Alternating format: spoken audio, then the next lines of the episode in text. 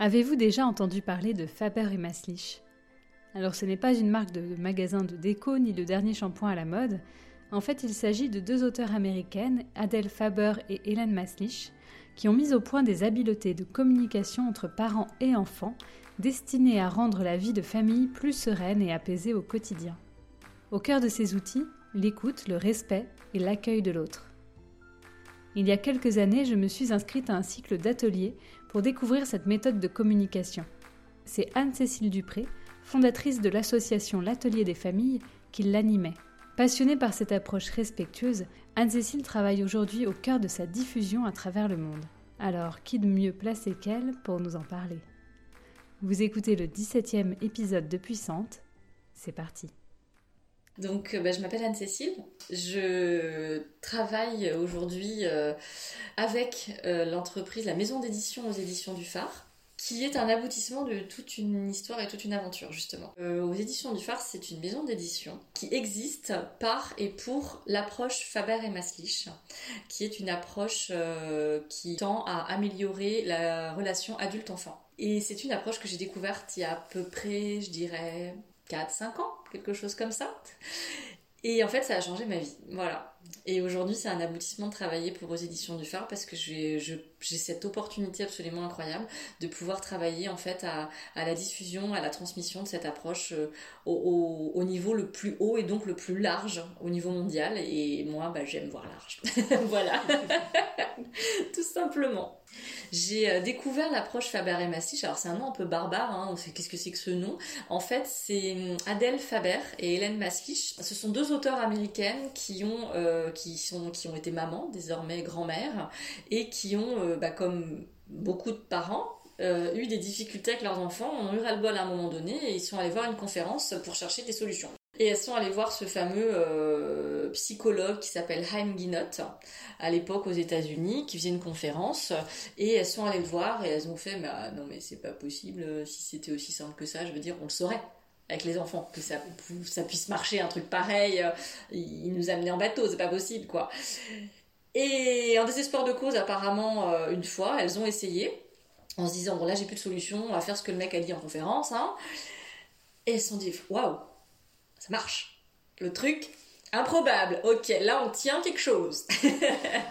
Donc là, ce que je raconte, c'est pas moi qui le dis. Hein. j'étais pas là, hein. j'étais pas née clairement. on parle de ça il y a un bon 40 ans. Et du coup, elles se sont dit, on tient un truc, et elles ont continué à aller voir ce conférencier et à évoluer, à le plus le rencontrer, apparemment à travailler aussi avec lui et à vouloir euh, aller plus loin et, transmettre autour d'elle à d'autres parents, d'autres copines, etc. Et euh, à, créer des ateliers, en fait, des ateliers de parents au fur et à mesure. Et il y a carrément des bouquins qui sont nés et euh, elles ont transmis à des millions de parents parce que les livres ont été un best-seller aux États-Unis pendant je ne sais combien d'années, traduits en plus de 30 langues aujourd'hui, enfin c'est un truc énorme. Et étonnamment, dont on n'entend pas plus parler que ça, finalement. Pourquoi? Et alors là, justement, c'est là où euh, j'ai une place aujourd'hui, et je suis ravie d'y participer, mais vraiment. Parce qu'en fait, bah, c'est deux auteurs, mais c'est pas deux euh, chefs d'entreprise. à l'époque, euh, bah, ça s'est par les, universités, les conférences, ça se faisait en bouche à oreille, en humain aujourd'hui, beaucoup de choses se font en numérique, il faut évoluer avec son temps si on veut, etc. C'est complètement une autre manière de fonctionner et cette approche, elle est humaniste et, elle est basée sur l'expérimentation, la, l'expérience, le ressenti, le concret. Donc forcément, le numérique, pas évident, évident, quoi. Euh, la maison d'édition aux éditions du Phare, donc, pour continuer l'histoire, a vu le jour par Roselyne Roy, elle a découvert, en tant, quand elle était psychologue dans un centre communautaire à l'époque, il y a environ 30 ans, elle a découvert ces bouquins-là en faisant des recherches pour son travail et elle a fait waouh Et euh, elle s'est dit, il faut que je fasse un truc avec ça. Donc c'était en anglais. Elle a donc contacté les auteurs parce qu'elle était bilingue dans sa province pour dire voilà, est-ce que ça existe en français? Non. Est-ce que je peux travailler à les traduire en français? Et de là, elle s'est euh, entourée de personnes compétentes pour le faire, c'est un métier. Hein. Et elle a euh, traduit tous les ouvrages d'Adèle Faber et Hélène Maslich et créer sa maison d'édition pour pouvoir les commercialiser et les diffuser dans la francophonie et, partager ce trésor qu'elle avait découvert. En fait, c'est ça l'intention. Et, l'intention première, pareil, ce sont ces mots, c'est cette intention de, pouvoir transmettre et, répandre dans le monde pour vraiment que les gens, bah, il y ait moins de guerre, qu'ils s'entendent bien, qu'il y ait de la bienveillance et, qu'il y ait de la paix dans le monde, quoi. Enfin, ça paraît très utopiste, très bisounours, mais, mais l'intention, c'est ça, en fait. Et ça, c'est très important de le dire, parce que c'est vraiment ça. Et justement, parce que l'intention c'est ça, bah, c'est euh, quelque chose qui a énormément évolué aux éditions du phare depuis beaucoup d'années que ça existe maintenant, au moins 20 ans. Euh, il y a eu plusieurs étapes, mais je passe les détails. Et, à ce jour, on en est au stade où euh, il y a beaucoup d'animateurs et d'animatrices.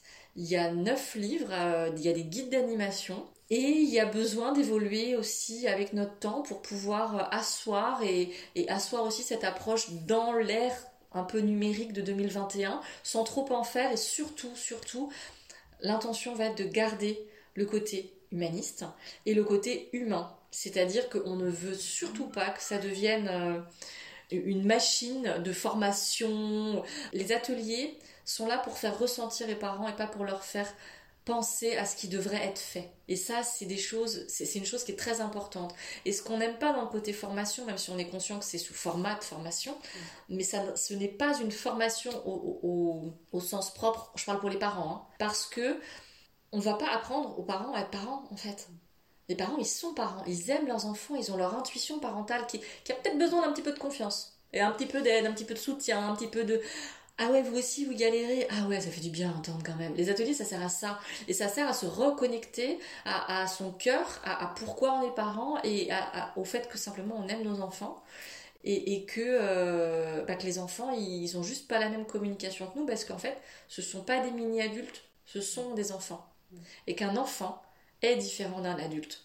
Mais qu'un adulte est peut-être pas si différent qu'un enfant, il a peut-être juste oublié qu'il l'était en fait. Moi, c'est ça que je veux transmettre dans l'approche Faber et Maslich. Donc déjà, j'ai découvert l'approche Faber et Maslich. Voilà, ça m'a juste transformé. J'ai l'impression que ça m'a ouvert les yeux surtout ouvert le cœur. J'ai, je sais pas, je, n'ai aucun souvenir de comment je suis tombée sur le bouquin. C'était à une amie, ça c'est sûr, ma meilleure amie. comment, pourquoi je l'ai lu, j'ai un blackout, je ne sais pas. Je sais que je l'ai lu, que j'ai pleuré du début à la fin. Et pour avoir parlé avec plein de gens, ça leur a fait la même. Peut-être pas tous, mais beaucoup. Alors je précise quand même, et je pense que ça a son importance, que je ne suis pas maman. Pourquoi ça a son importance? Parce que je trouve que ça prend encore plus de poids. Alors beaucoup de gens me disent Ah mais t'es pas parent et tu accompagnes les parents. Oui, oui, oui, ça ne me pose aucun problème. En tant qu'être humain, j'accompagne d'autres êtres humains, pour faire simple. Et en fait, je ne suis pas parent, mais ce livre m'a quand même touchée. C'est ça que je veux dire. Et ça, pour moi, c'est un message qui est hyper important. Parce que, en fait, qu'est-ce que ça a fait? Bah, Ça a parlé de moi en tant qu'enfant par rapport à mes propres parents, par rapport à ma fratrie, à mes frères et sœurs, par rapport à ma famille, à mon histoire. Et ça m'a touché moi, en fait.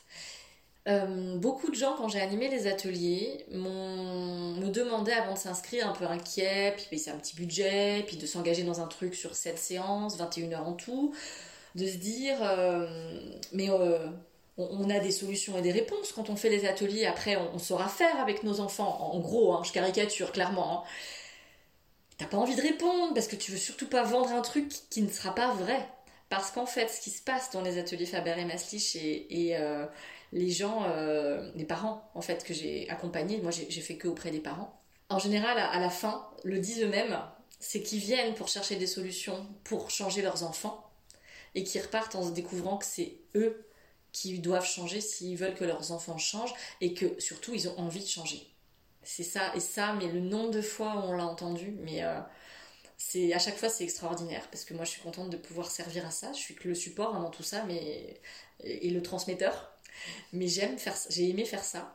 Et, moi c'est ça que ça m'a fait, c'est que j'ai j'ai découvert cette approche, ça m'a transformée. Je me suis dit ah non mais là acheter un truc, bah, un peu comme Roselyne il y a 30 ans en fait waouh, faut que je transmette ce truc. Si moi ça m'a fait ça, faut que je le transmette. Et comme c'était dédié aux parents, bah je l'ai transmis auprès des parents en fait. C'était juste, euh, j'ai pas réfléchi, c'était fait pour les parents. Donc je l'ai fait auprès des parents.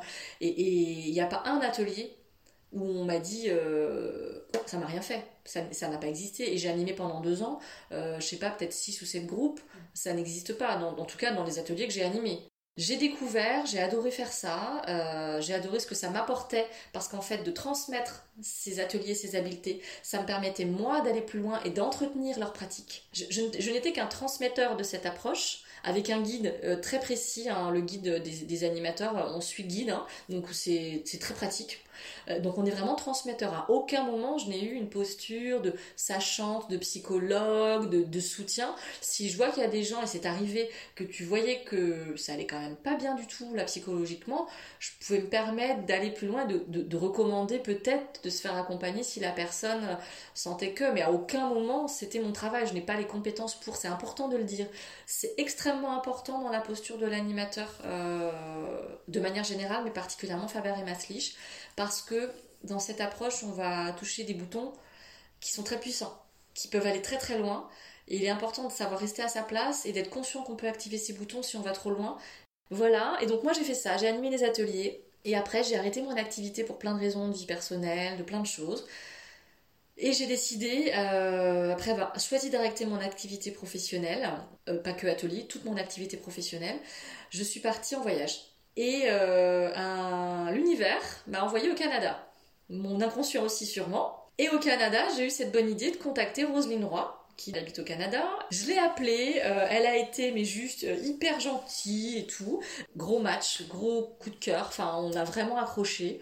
Je suis restée trois mois chez elle. Elle a plaisir à en rigoler en conférence. ah mais vous savez pas qu'Anne-Cécile, elle est arrivée chez moi, elle est restée trois mois, impossible de m'en décroter, puis elle prévoit de revenir en plus. Et à partir de là, au bout de quelques jours, 4-5 jours que j'étais chez elle, Roselyne m'a carrément proposé, pas vraiment un travail, mais de m'impliquer dans, dans, le travail des éditions du phare. J'ai fait merci, mais je suis en voyage, je sais pas encore quoi faire de ça, même si c'est waouh.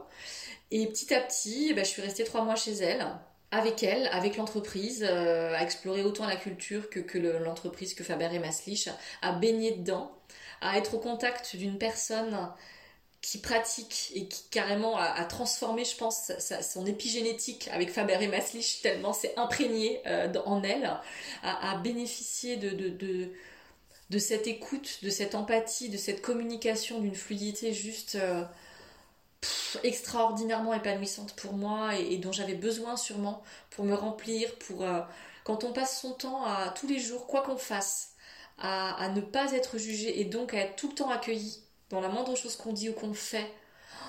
mais quel plaisir, apaisement, soulagement. Et en fait, on devrait tous interagir comme ça. Et moi, je l'ai expérimenté pendant trois mois avec Roselyne, avec ses enfants, parce qu'ils pourront dire ce qu'ils veulent s'ils écoutent ce podcast. Bonjour à tous. mais clairement, euh, Roselyne vous a transmis ça parce qu'aujourd'hui, je, vous entends et, j'ai communiqué, interagi avec vous. Euh, et, et vous avez ça en vous aussi. Et c'est extrêmement précieux et confortable pour l'entourage et pour vous-même, donc je passe le message. Et, donc l'approche Faber et Maslich, bah, Roselyne, elle l'est, elle le transpire. Et donc qu'est-ce que c'est? C'est justement une approche de communication. Déjà, c'est important de le préciser parce que ça va toucher à la forme et non au fond. Ça, moi, ça me tient à cœur de bien en parler de manière aussi euh, stricte presque, parce que on, on ne touche pas aux valeurs, on ne touche pas à l'éducation, à ce qu'on souhaite transmettre à nos enfants. On touche à la manière dont on va leur transmettre. Donc chacun fait ce qu'il veut. Par contre, il y a différentes manières de faire. La, base, énorme et, récurrente de toute communication euh, respectueuse et authentique, et donc de l'approche Faber et Maslich, c'est l'accueil des sentiments. quoi qu'on fasse, qu'on aborde le thème des fratries, d'un enfant seul, des enseignants, juste entre adultes, en fait de n'importe quelle relation humaine, quel que soit l'âge, la culture, on s'en fiche c'est l'accueil des sentiments. Parce que qu'est-ce que c'est un accueil de sentiments? C'est simplement alors simplement, vous voyez pas, mais je mets des guillemets, parce qu'en fait c'est hyper dur quand on n'est pas habitué. Tout simplement, et moi j'ai appris à m'accueillir moi-même mes propres sentiments, parce qu'en fait c'est cela qu'on accueille en premier qu'on apprend, et après à écouter pour pouvoir accueillir ceux des autres. Mais ça passe par l'écoute. Et ça, eh ben, je parle de moi, j'ai dû apprendre à le faire. Je suis une personne qui parle beaucoup, je veux dire, c'est acté hein, depuis toujours. Par contre, j'ai appris à écouter et à laisser la place à l'autre. Euh, et alors, ça m'a appris à découvrir les autres.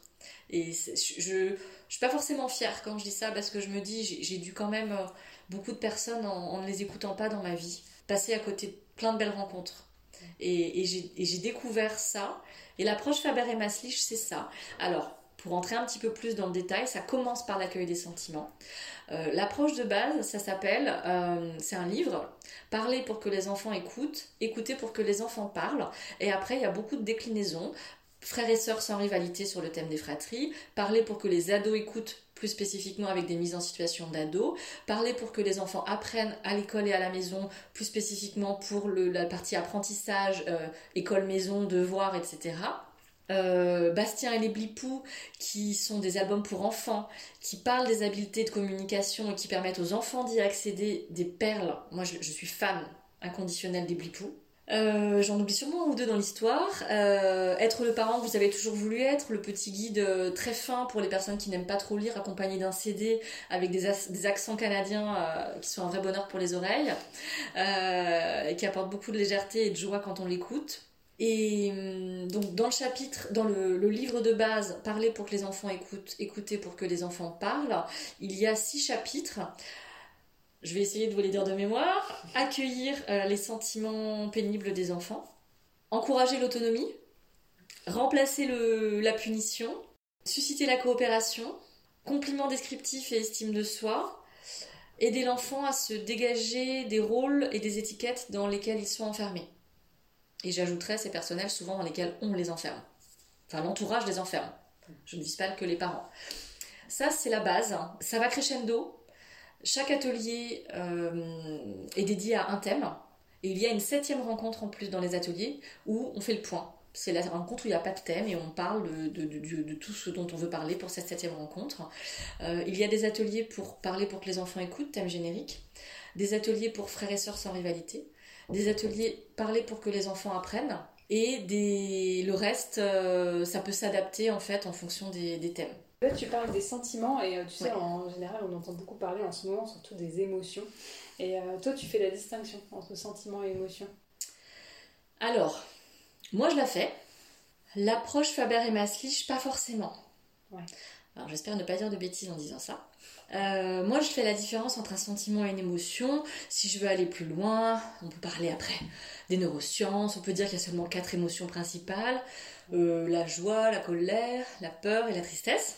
Et mais mais on va pas jusque là en fait dans Faber et Maslich. Pour les personnes qui seraient gênées de, ne pas faire la différence entre sentiment et émotion, les personnes qui auraient lu sur le sujet et qui voudraient faire la différence parce que pour eux c'est important, parce qu'il y en a une différence, J'aurais envie de dire que euh, Faber et Massy, je parle de ressenti. Et là, je pense que on peut mettre tout le monde d'accord. J'espère. Pourquoi? J'en ai parlé tout à l'heure. En fait, Faber et Maslich, en tout cas dans les ateliers, mais moi quand je l'ai lu, c'était pareil. L'idée, c'est de, euh, de se focaliser justement sur ce qu'on ressent. Donc on parle de sentiments parce que, bah euh, voilà, de toute façon ça a été écrit comme ça. Mais, mais en anglais, alors j'avoue ne pas avoir lu les bouquins en anglais, mais je suppose que c'est le mot feelings et feelings en anglais, on traduit en français à sentiment. Mais feeling, c'est ressentir. To feel, c'est ressentir. Donc, je, mais je voudrais pas faire d'erreur, hein, mais moi, je le prends comme ça. En atelier, je vais donner un exemple très concret. Euh, on va faire des mises en situation. Et justement, on ne va pas aller dans la tête, ce que j'appelle aller dans la tête, dans la réflexion. En tout cas, c'est comme ça que euh, les ateliers, alors on va dire, devraient être animés. Après, chacun anime à sa façon. Mais en tout cas, les ateliers ont été créés pour ça, dans ce sens, pour faire ressentir aux gens et faire expérimenter les choses. Par exemple, on va prendre un, on va faire une mise en situation de quelque chose et on va, moi en tant qu'animatrice, je vais donner des phrases, de, phrases que je pourrais vous dire euh, dans telle ou telle situation et l'idée ça va pas être de répondre ah mais moi je crois que dans cette situation euh, je réagirais comme ça. Non, qu'est-ce que là tu ressens là tout de suite quand je te dis la phrase c'est pas la même chose. Parce qu'en fait, quand je te dis la phrase et que tu t'imagines dans la situation, vraiment comme si c'était du théâtre et que tu t'imagines, tu ressens quelque chose, même si c'est du faux. C'est ça qui est génial, c'est que même quand c'est du faux, ça marche. Imagine en vrai avec les enfants. Et, en fait, c'est ça Faber et Maslich, c'est ça les ateliers, c'est aller au ressenti, aller au concret, aller dans son corps. Là, qu'est-ce que ça me fait Et si ça fait un truc qui est pas agréable, pas négatif, hein, pas agréable, c'est pas la même chose. Eh ben, il faut que je réagisse c'est qu'il y a quelque chose qui n'est pas OK en fait. Un exemple avec un enfant, pour aller euh, dans du concret, euh, qu'est-ce que ça pourrait être une négation de sentiment ou un accueil de sentiment Un enfant euh, tombe, ça, arrive de manière très courante, et se fait mal au genou, un petit bobo au genou, mais qui se voit pas, enfin bref. Ah, j'ai mal au genou Ah mais non, mais c'est rien, relève-toi, t'es costaud, t'es un grand garçon, mais c'est rien du tout, ça fait pas mal. Bah en fait là, l'enfant, il nous a juste dit qu'il avait mal au genou, et donc à quel moment, nous, en tant que personne extérieure à ce corps d'enfant, pour être très clair, on juge que ce corps, là, tout de suite, ne fait pas mal au niveau du genou? Tu vois, enfin, c'est quelque chose de, là, de très basique. Je fais même pas de parent-enfant. Non. À quel moment, quelqu'un, je vais juger que ce qu'il me dit est un mensonge? Parce qu'en fait, on lui est en train de dire, tu es en train de me mentir, tu n'as pas mal. C'est horrible, en fait. Alors, suis pas en train de juger tous les parents qui font ça. Moi, je l'ai déjà fait plein de fois, hein, euh, voilà. Mais quand on y réfléchit, on se dit mais moi j'ai pas envie qu'on me dise ça, je dis que j'ai mal et si on me dit t'as pas mal, bah non j'ai mal. Et donc on n'a pas envie qu'on nous le fasse en tant que parents, bah comme tout le monde, ne, faisons pas aux autres ce qu'on n'a pas envie de, qu'on nous fasse à nous. Et là, bah, là, un accueil de sentiment dans cet exemple, ça pourrait être euh, Waouh, bah effectivement, c'était une chute, euh, ça, ça a l'air de faire mal. Et l'enfant Bah oui, ça fait mal, mais c'est pas grave, je vais retourner jouer. Magie En fait, peut-être qu'il avait pas vraiment mal, mais il avait envie de dire qu'il avait mal, et bah ça, ça s'accueille. Et c'est ok en fait. Et derrière, tout seul, l'enfant, il a fait son processus de se dire Non, mais en fait, ça va. Je suis, en fait, j'ai pas si mal, j'y retourne. Et là, pour sa confiance aussi en soi, pour son estime de lui-même, pour son travail, dans, son processus intérieur, c'est beaucoup plus euh, valorisant et fort pour sa construction intérieure en fait. Ça paraît rien. C'est ça un accueil de sentiment. Et ça marche à tous les niveaux pour les petites choses de tous les jours qui semblent pas graves, comme pour les choses plus importantes. Et c'est souvent toutes les petites choses qui semblent pas importantes, mises bout à bout, qui sont plus importantes finalement. Parce que c'est en accueillant toutes ces petites choses qui semblent pas importantes au quotidien que le jour où il y a la chose importante qui tombe, et eh ben l'enfant, souvent, il va pouvoir nous épater en, en montrant qu'en fait il est équipé et qu'il a les outils et qu'il sait faire parce que pendant toutes ces petites choses qui paraissent anodines, il a été accueilli et, il a intégré en fait. Il a intégré parce que comme c'est ce qu'on a fait avec lui, cet enfant saura faire la même chose pour lui ensuite et reproduire. Parce que s'il y a bien une chose qui est, euh, est vraie, enfin je, crois, hein, je ne suis pas neuroscientifique ou quoi que ce soit, j'ai absolument pas envie de rentrer là-dedans. La transmission humaine depuis ces millénaires qu'on existe suffit à, le savoir. Euh, on transmet ce qu'on est à son enfant. En fait, c'est une vérité. Et donc si on transmet l'accueil du sentiment, l'enfant naturellement aura la même chose envers lui-même. Si on transmet de la bienveillance envers soi-même, l'enfant aura de la bienveillance envers soi-même plus facilement. C'est pas une science exacte, mais en tout cas, on lui donnera toutes les, billes possibles pour tendre vers ça. Et, ça marche pour toutes les habiletés dont je vous ai parlé dans les chapitres, pour l'estime de soi, pour la confiance en soi, pour le fait d'être sûr de ce qu'on fait et pas d'être enfermé dans des rôles ou de refuser d'être enfermé dans un rôle. et ça marche à tous les âges. Et ça, c'est important aussi. C'est-à-dire que on peut participer à un atelier et avoir un enfant ado, c'est ce qu'il faut Mais absolument. Et on peut participer à un atelier et ne pas avoir d'enfant. C'est déjà arrivé. Et on peut participer à un atelier et avoir un enfant de 6 mois, non parlant, enfin non euh, qui n'a pas encore la communication verbale avec des mots. C'est une question qu'on nous pose très souvent en atelier. Euh, bah oui, mais moi, mon enfant, il a 18 mois, il parle pas encore. Euh, c'est une approche de communication. Est-ce que ça marche avec lui? Alors déjà, il n'y a pas de ça marche, ça marche pas. C'est énervant d'entendre ça, nanani. Je joue sur les mots, oui. Mais c'est important, parce qu'en fait, ça peut marcher un jour et pas marcher le lendemain. Ce ne sont pas des, techniques, c'est de la communication. Et donc, par rapport à un enfant plus jeune qui ne serait pas euh, euh, bah, encore euh, verbalement communicant, ou un ado qui l'est beaucoup, ou est devenu moins communicant, on accueille ce que la personne, elle est à ce jour. Donc, à partir de là, il n'y a pas de jugement on accueille ce qui vient au jour le jour. Et ça, c'est quelque chose de mais d'une difficulté incroyable parce que le travail à faire pour réussir à faire ça, c'est de faire un travail de page blanche. À chaque nouvelle situation, on ne tient pas compte de l'arriéré, de la relation avec la personne. Hier, mon enfant m'a gonflé. On a vécu un truc galère, ça a été dur pour moi, ça m'a touché, etc. Mais aujourd'hui, Aujourd'hui, c'est une autre situation. Je n'ai pas à être énervée de la chose de la veille, alors ce n'est pas ça qui m'énerve aujourd'hui. C'est ce que j'appelle la faire page blanche. C'est hyper difficile. Je crois que c'est peut-être une des choses les plus dures. Mais quand on y arrive, et c'est pour soi que c'est génial. Hein. Après pour l'autre, mais d'abord pour soi en fait, parce qu'on est apaisé à l'intérieur. Mais pour réussir à faire ça, bah, il faut faire quoi? S'accueillir soi-même et accueillir ses propres sentiments. Moi, j'ai suivi les ateliers Faber et Massich avec bah toi. Et j'ai découvert plein de trucs. Et euh, effectivement, là, dans ce que tu dis de pas tenir compte de ce qui s'est passé avant, je crois que tout le but finalement, c'est de, sur le moment, pouvoir dire si ton enfant il te gonfle, bah, pouvoir lui exprimer à ce moment-là, au juste moment, donc accueillir ses propres euh, émotions, sentiments, sur le juste moment, et ensuite, bah voilà, on peut plus facilement faire page blanche parce qu'en fait on a déjà exprimé que ça nous gonflait. Exactement, bah, l'enfant ou l'autre personne, si c'est une autre personne, subit et, récupère aussi ce qui ne la concerne peut-être même pas en fait. Genre, le grand classique, euh, je rentre du travail, je suis fatiguée, mon patron m'a gonflé ma collègue ou je ne sais quoi, j'ai croisé quelqu'un dans le bus, ça s'est mal passé, je ne sais pas. Un truc qui m'a énervé, je rentre, je suis énervée. Mon enfant est tout content, ah non, non, ah pas maintenant, c'est bon, je suis énervée. Euh, moi ça va. Enfin... Bah oui, mais l'énervement, le pauvre enfant ou la pauvre personne du, foyer n'y est pour rien. Et donc là, on a le droit par contre d'être énervé. On ne dit pas qu'il ne faut pas l'être. Il y a une manière de l'exprimer pour ne pas blesser l'autre. C'est ça la grosse différence. On parlait tout à l'heure du fond et de la forme. On a le droit d'être énervé, il faut l'accueillir, c'est important. Par contre, l'exprimer sans blesser l'autre, sans attaquer l'autre. C'est, là, ça, c'est Faber et Maslich. C'est la base de tout c'est euh, un apprentissage. Il y a plein de, il y a sûrement, enfin plein, je sais pas, mais il y a des pays, je, je, pense, où, où c'est plus naturel, plus développé. Euh, je ne ferai pas de théorie sur tel ou tel pays. Euh, par contre, dans notre, force est de constater que c'est, ça vient de plus en plus. Et c'est pour ça que je fais aujourd'hui ce travail et cette mission parce que j'y crois.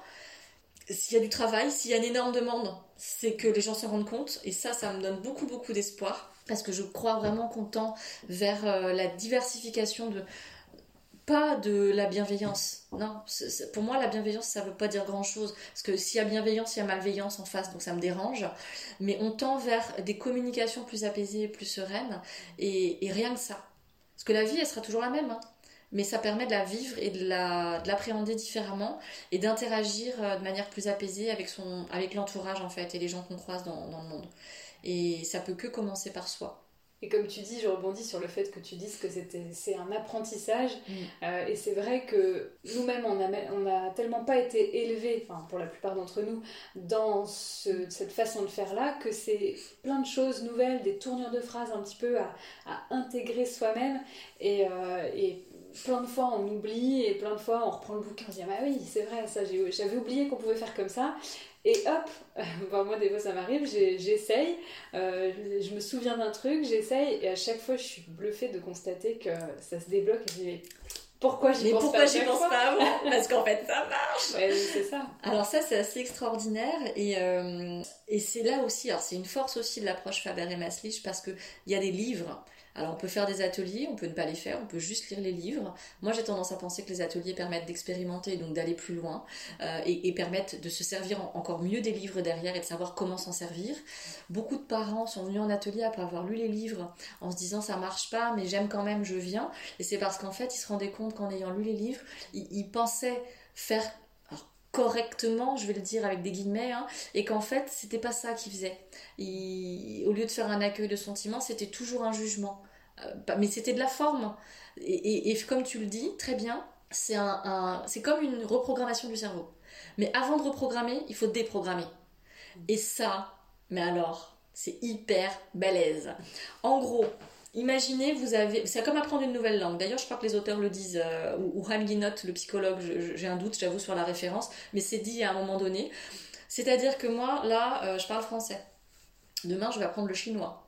Donc, juste une structure euh, complètement différente de langue, c'est des idéogrammes, ça, je sais même pas comment ça marche en fait eh ben, il va falloir que je déconstruise tout ce que je connais d'une langue pour pouvoir me projeter dans euh, une nouvelle organisation, euh, un nouveau système de communication où les idées seront mises dans d'autres sens pour pouvoir être organisées, qui n'a rien à voir avec l'organisation des idées qu'on m'a communiquées en m'apprenant ce langage qu'est le français, cette langue. Et bien Faber et Maastricht, c'est pareil. On nous a appris quelque chose. Il va falloir déconstruire donc se dire, ok, ce que j'ai appris, ça ne fonctionne pas, donc ça, je ne veux plus le dire, nanani, nanana. et maintenant, qu'est-ce que je dis à la place? Mais avant de se dire qu'est-ce que je dis à la place, il faut savoir ce que je veux plus dire. Et, ça, déjà, rien que de faire ça, et eh ben il y a 50% du job qui est fait. Mais vraiment, hein. enfin, et je dis 50%, peut-être même plus, en fait. Et en fait, le cerveau, la, magie du cerveau veut que le cerveau est reprogrammable à l'infini, et nous, nous sommes reprogrammables à l'infini, mais on ne sommes pas des robots, nous sommes des humains, donc avant d'avoir un cerveau, on a un cœur. Et Faber et Maslich, ça, ça reconnecte au cœur parce que les enfants, eux, ils sont pas encore formés du cerveau comme nous. Euh, pas avant, pouf, on sait même pas si ça arrive un jour, à ce train-là. et, les enfants, ils sont connectés à leur cœur, à, à leurs émotions, à leurs sentiments, on l'appelle comme on veut. En fait, on s'en fout, pour être très clair. Tout à l'heure, tu me posais la question qui était pertinente de la poser, je trouve. Je fais la différence entre une émotion et un sentiment. Oui, si je veux lire des bouquins et faire la différence, je peux la faire. Mais en fait, c'est pas ça qui est important là dans ce qu'on touche. C'est ça la différence.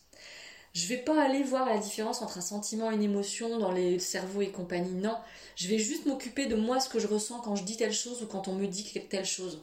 C'est juste ça qui m'intéresse. Je pourrais l'appeler comme je veux. Je m'en fiche. Et ça, c'est vraiment le message que je veux passer. Soyez attentif à, ce que vous ressentez parce que votre cœur, votre corps, bah, beau lapsus, votre corps et votre cœur savent en fait. Ils savent.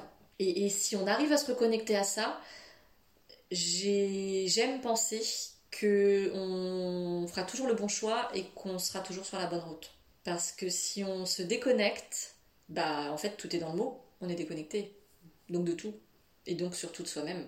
Et comment on peut être connecté à ses enfants si soi-même on n'est pas connecté à soi? Si des parents là concrètement, du coup veulent euh, acheter des bouquins, faire des ateliers, comment on fait? Alors, euh, il y a plusieurs manières de faire, ça c'est sûr. Alors déjà, tous les livres en français en tout cas sont publiés par la maison d'édition aux éditions du phare. Au Canada, je sais qu'il en existe une à La Rochelle en France, aucun lien. Voilà, vous pouvez donc aller sur le site auxéditionsduphare.com, euh, www.auxéditionsduphare.com. Vous pouvez aussi le trouver dans votre librairie, tout simplement, hein, à l'ancienne. On, ça revient, si, les librairies sont ouvertes. Euh, toutes les librairies ne le font pas. Il faut savoir qu'aux éditions du phare a des conditions euh, très souples. Euh, pour euh, les librairies, mais même pour tout le monde. Et donc, on peut commander un livre dans une librairie. Donc, si vous souhaitez faire fonctionner votre petit commerçant local et votre petit libraire que vous appréciez, vous pouvez lui demander de faire venir le livre. Ce sera possible normalement. S'il a des difficultés, il, contacte aux éditions du phare, on est ultra présent. Je ne veux pas faire l'article pour aux éditions du phare, mais en fait c'est vrai, on est une toute petite équipe. Enfin non, on est une super équipe, mais on n'est pas très nombreux, mais on est hyper présent et euh, on a à cœur, en fait, c'est un de nos engagements d'être là pour les gens, parce que nos clients ne sont pas des, clients avant d'être des clients, ce sont des parents qui ont des besoins, et donc on veut essayer d'y répondre au maximum. Donc ça, c'est réel. Euh, donc il y a les libraires, il y a euh, Internet. Il y a les autres plateformes internet que je ne citerai pas. voilà, je n'expliquerai même pas pourquoi. pas besoin. Euh, et pour les ateliers, parce que ce sont deux choses différentes, vous trouvez des informations sur le site internet euh, d'aux éditions du phare. J'ai l'impression de faire de la pub, hein, j'aime pas ça, mais bon, il faut bien en parler. Et euh, voilà, exactement. Euh, les ateliers, il y en a dans votre région. Il y a quelque chose sur le site qui s'appelle le réseau animation. Il y a une carte en fait des animateurs qui se sont référencés sur la carte. Donc il n'y a pas tous les animateurs. Ne pas hésiter à contacter euh, Info aux éditions du phare sur le site. On répond à ces questions, il n'y a aucun souci. Surtout ne pas hésiter. Osez le faire. Euh, on répondra rapidement en plus, normalement, sous 24, 48 heures. Enfin, on répond. Et là, on est en train de. Je fais un petit, un petit exclu on est en train de tout refondre et tout refaire justement pour euh, asseoir l'identité Faber et Maslich. Et on va on est en train de travailler sur euh, la refonte totale du site pour Faber et Maslich euh, lié aux éditions du phare pour la partie essentiellement francophone de l'approche. Et on va essayer de mettre le maximum de contenu, plus de détails, plus d'informations et idéalement, mais peut-être pas tout de suite, des ressources également peut-être téléchargeables, mises à jour. Euh, nous avons également une chaîne YouTube avec plein de petites vidéos, des courtes, des moins courtes, euh, qui sont déjà aidantes, qui, aident ne serait-ce qu'à se rendre compte que bah ouais, en fait on n'est pas tout seul, quoi, et que c'est un peu tout le monde pareil. Et donc ça fait du bien tout simplement. Et là, euh, à partir de janvier, là, de, depuis hier, euh, toutes les semaines, tous les mercredis à 13h précisément, sur la page Facebook des éditions du phare sont diffusées en exclusivité, c'est une première, les vidéos euh, montées, donc euh, mises en forme, de Roselyne Roux en conférence à Neuchâtel pendant le mois de mars, juste avant le confinement. La conférence a été filmée, on a fait le montage, et pour la première fois, elle donne elle fait travailler la prise de conscience, elle fait le travail en collectif avec le public. Donc vous pouvez le faire aussi en tant que hum, spectateur de la vidéo. Et euh, l'exclusivité, c'est surtout que là, on avait déjà diffusé les prises de conscience, mais que désormais on diffuse aussi les outils qui vont après la prise de conscience. Donc ça peut vous donner une vraie idée de ce qu'est l'approche Faber et Maslich. C'est sur le thème des tout petits, mais ça marche avec tout le monde. Donc euh, on s'en fiche du thème. C'est juste les, les, exemples qui seront différents. Et donc sur les plusieurs semaines à venir, donc je crois les 5 ou 6 prochaines semaines, chaque mercredi 13h, tout le mois de janvier et sur février, une vidéo sur la page Facebook et donc disponible sur la chaîne YouTube également. Euh, avec gérer les émotions, susciter la coopération et euh, estime de soi et remplacer la punition. Donc ce, sera ce seront des thèmes abordés euh, par Roselyne Roy elle-même et elle m'a épatée en conférence tellement longtemps qu'elle pratique dans sa vie à elle hein, que elle fait vraiment la différence. Et je le dis avec toute la, gratitude du, monde pour pouvoir euh, et, la reconnaissance d'avoir pu participer à, ces huit conférences car je l'ai accompagnée et euh, d'avoir pu bénéficier en fait de, son expérience de, parole. Parce qu'elle a l'habitude d'en parler et elle en parle d'une manière tellement euh, intégrée et spontanée. Pour elle c'est quelque chose de tellement naturel. C'est sa langue maternelle aujourd'hui et c'est quelque chose que je pensais avoir euh, acquis et que j'ai découvert à son contact qu'il y avait encore du travail, mais merci parce que, parce que je, c'est, du coup euh, extrêmement. Euh, ça, me fait, ça m'a fait me remettre en question encore sur ça et, ça me permet de, de, tenir le cap, d'être à son contact parce que quand on travaille. Quand on vit, ça doit être encore mieux, mais quand on travaille avec une personne qui, quoi que vous fassiez, de toute façon, verra toujours, et je dis bien toujours, le positif avant d'éventuellement faire une suggestion d'amélioration et non une critique, eh ben c'est quelque chose qui est quand même vachement agréable. À toutes les étapes, même si pour X raisons on va un peu plus loin ou quoi que ce soit, ou on déborde ou on dévie, de toute façon, il y aura de la valorisation à un moment donné. Et c'est quelque chose qui, rien que pour ça, moi, ça me donne envie de continuer à travailler avec elle et avec l'équipe. Parce que rien que le cadre de travail, même sans parler de la passion, de, de l'approche et de la mission qu'on s'est donnée, le cadre de travail est, extraordinaire et, c'est ce qu'on souhaite transmettre par le réseau d'animateurs, d'animatrices et par les ateliers. Et c'est de cette façon qu'on souhaite transmettre euh, l'approche aujourd'hui aux éditions du Phare. Aux éditions du Phare, ce n'est pas qu'une entreprise, ce n'est pas qu'une maison d'édition. Elle est née par et pour l'approche Faber et Maslich et, elle souhaite euh, diffuser l'approche à la Faber et Maslich également. À quand Faber et Maslich dans les entreprises? Eh bien, j'ai envie de dire. Euh, alors, déjà, à quand dans les écoles? On va commencer par ça, on va continuer à toucher le public enfant dans un premier temps. Pas mal. On y travaille énormément. Beaucoup de là, on est en train de faire un gros travail de ça en ce moment. On a de l'espoir, de toute façon on en a de l'espoir, parce que c'est ça qui nous fait vivre et qui nous fait y croire. Ça avance, lentement mais sûrement. Et ça avance, et pas qu'en France, parce qu'on dit souvent en France, parce qu'il y a beaucoup, c'est présent. Je rappelle que l'approche est américaine, que la maison d'édition pour la francophonie est canadienne, qu'il y a une grosse demande en France Peut-être parce qu'il y, y, a de gros besoins, tout simplement, mais qu'il n'y a pas que la France. Voilà. Merci Anne-Cécile. Merci Léa. et pour illustrer les propos d'Anne-Cécile et rendre encore plus concrète l'utilisation d'une habileté Faber et Maslich, je vous propose d'écouter Roselyne Roy elle-même relater son expérience de la gestion d'un conflit entre deux fillettes. Bonjour. Il m'est venu à l'idée de vous faire des courtes vidéos pour vous démontrer l'application d'habileté Faber-Maslich. Et puis hier, euh, j'ai eu l'occasion de régler une dispute entre deux enfants. Le contexte, sortie familiale, grands-parents, parents, enfants. Et puis notre petite fille de 8 ans a décidé d'amener deux amis, deux autres petites filles de 8 ans, donc on a trois enfants.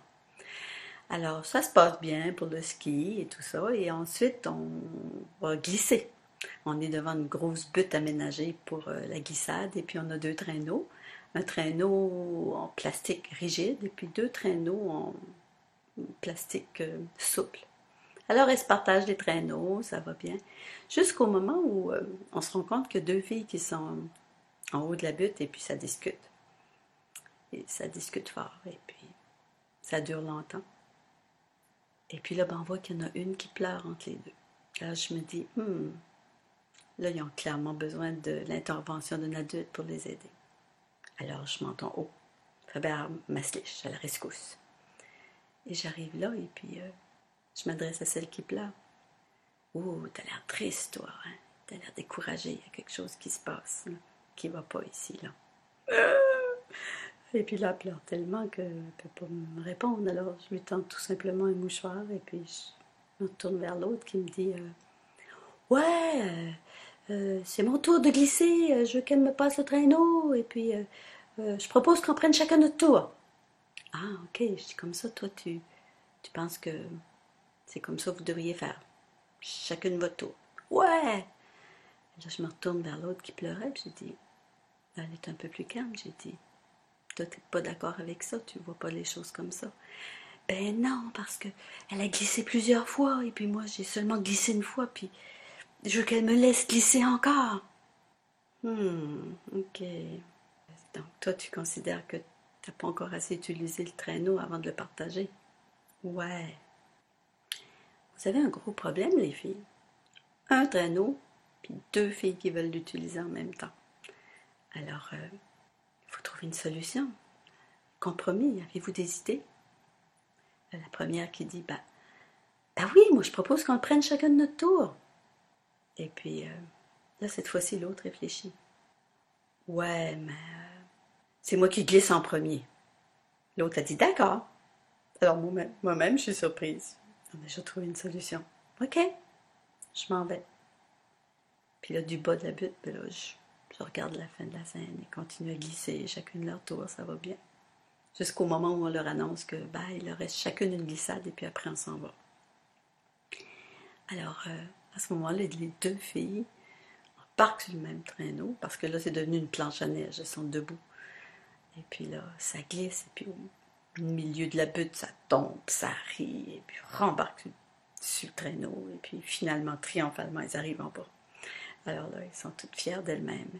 Et puis il y en a une qui dit à l'autre Hey, tu sais, on aurait dû faire ça dès le début, on aurait dû embarquer à deux sur le traîneau. Puis l'autre Ouais Alors moi, je me dis Waouh Encore une fois, ça a marché. Ça fait des dizaines de fois que j'utilise cette méthode avec des règles. Alors, première règle, c'est l'adulte intervient en tant que médiateur, donc pas en juge, en jury qui va décider qui a tort, qui a raison, mais vraiment la neutralité. C'est la partie la plus difficile. Ensuite, on écoute les sentiments de chacune et on nomme les sentiments. Triste, découragée, pas contente. Et puis là, on, résume chacune leur point de vue. Et puis on déclare que c'est un gros problème. Alors les adultes, on devrait prendre ce type de problème-là au sérieux parce que pour elles, c'est vraiment important.